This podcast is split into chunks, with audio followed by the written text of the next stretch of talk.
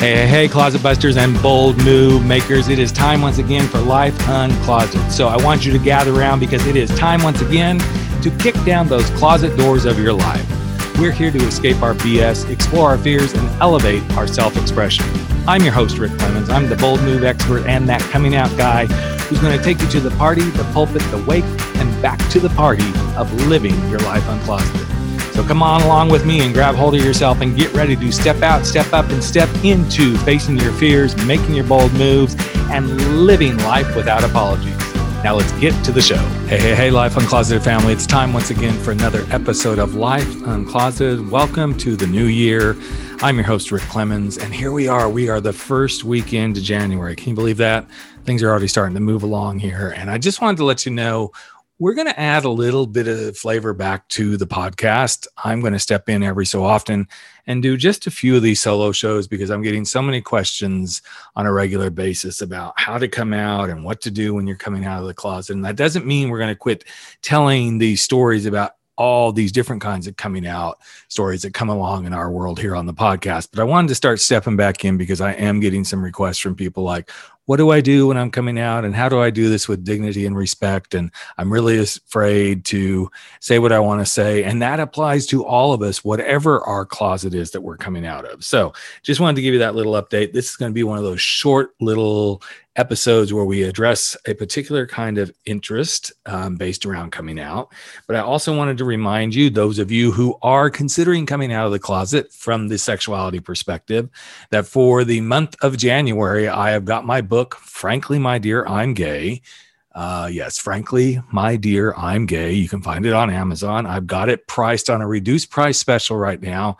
$2.99 for the Kindle version and $9.99 for the printed version. So I'd encourage you to hop over to Amazon, go to search for Frankly My Dear I'm Gay, or you can even go to franklyMyDearI'mGay.com and you can find a way to link up to it there.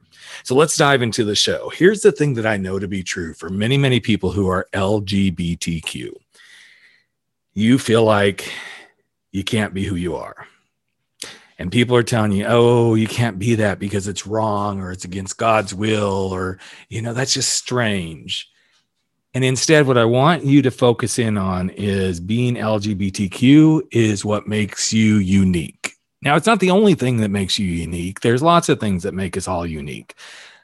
But I have found with the people that I've had the beautiful opportunity to work with and to coach and bring through some of these challenges of coming out of the closet that one of the things that helps them is when they start to embrace that being LGBTQ, whether that's gay, lesbian, bi, transgender, whatever it might be, you know, you just embrace, you truly embrace that this is just another piece of your uniqueness, another piece of what makes you unique in the world.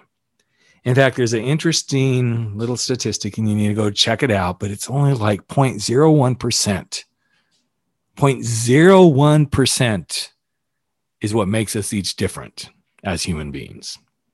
And when you think about that, wrapped up in that 0.01 is also your sexuality, your gender identity, your desire to be gay or bi or trans or any of those things. It's all wrapped up in that. But isn't it interesting that when we look at the physical manifestation of who we are, that we see so many other things, but it's just that 0.01% that actually makes us unique. So when you finally embrace this piece, it's one of the things that I find that if you think about how you do you, I'm going to say that again, how you do you as an LGBTQ individual is also something that is unique to you you're going to get slapped around and told, well, not necessarily slapped around unless you really enjoy that stuff, but you're going to get slapped around and told, this is how you do gay, or this is what it means to be a lesbian, or this is what, you know, you need to be doing if you're going to be fully out as who you are as a transgender individual. All those things can be helpful and they can also be hurtful. But I want you to grab onto this concept that even how you do LGBTQ is very unique to you it's just you, it's how you do it. And then it leads me to the next point where being LGBTQ is simply a part of who you are. The same way your eyes, your hair, the contour of your nose or the way your jaw looks or the double chin that I like have now. It's all unique to who I am. And the same thing about my sexuality and my sexual preference. It's just a unique piece of me that defines who I am, which defines also who you are. When you embrace that piece that LGBTQ is just a uniqueness of who you are, it gives you that energy to like stand up against people who are like, but you can't be that. And one of the things that I really advocate is not arguing with people about this stuff.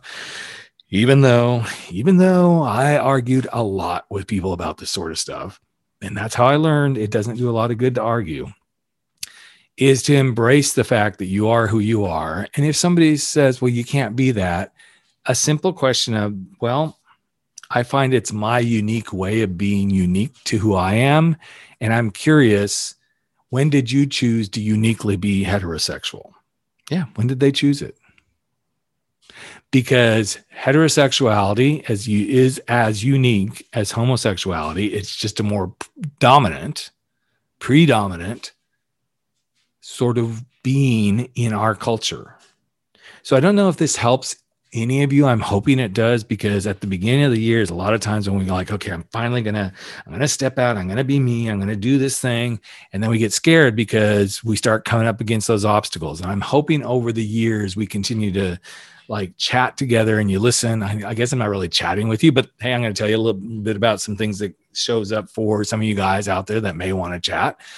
Um, where hopefully through these little short snippets you start to get the confidence and the courage and you go do some digging and you start to go yes i'm committing to this so you can consistently show up in your life the way you are. So just remember you are unique and i know it sounds like i'm preaching to the choir but you are unique plain and simple and i referenced something about some chats that go on there are several chats that go on that i hold mm, three times a month one night each week for different things. And unfortunately, ladies, they are geared towards the guys. But on Monday nights, the first Monday night of the month, I hold a gay men's chat for guys over 40. The second Monday of the month is a coming out chat for any guy who's coming out of the closet that could use some additional help. And the third Monday of the month is a gay men's chat. So those are all available. Go to the website, go to rickclemens.com, look for the little chat tab and you'll be able to find out anything you need to about joining us for any of those chats. We do it on Zoom. You can come, you can listen, you can just lean in and get some information, you can participate.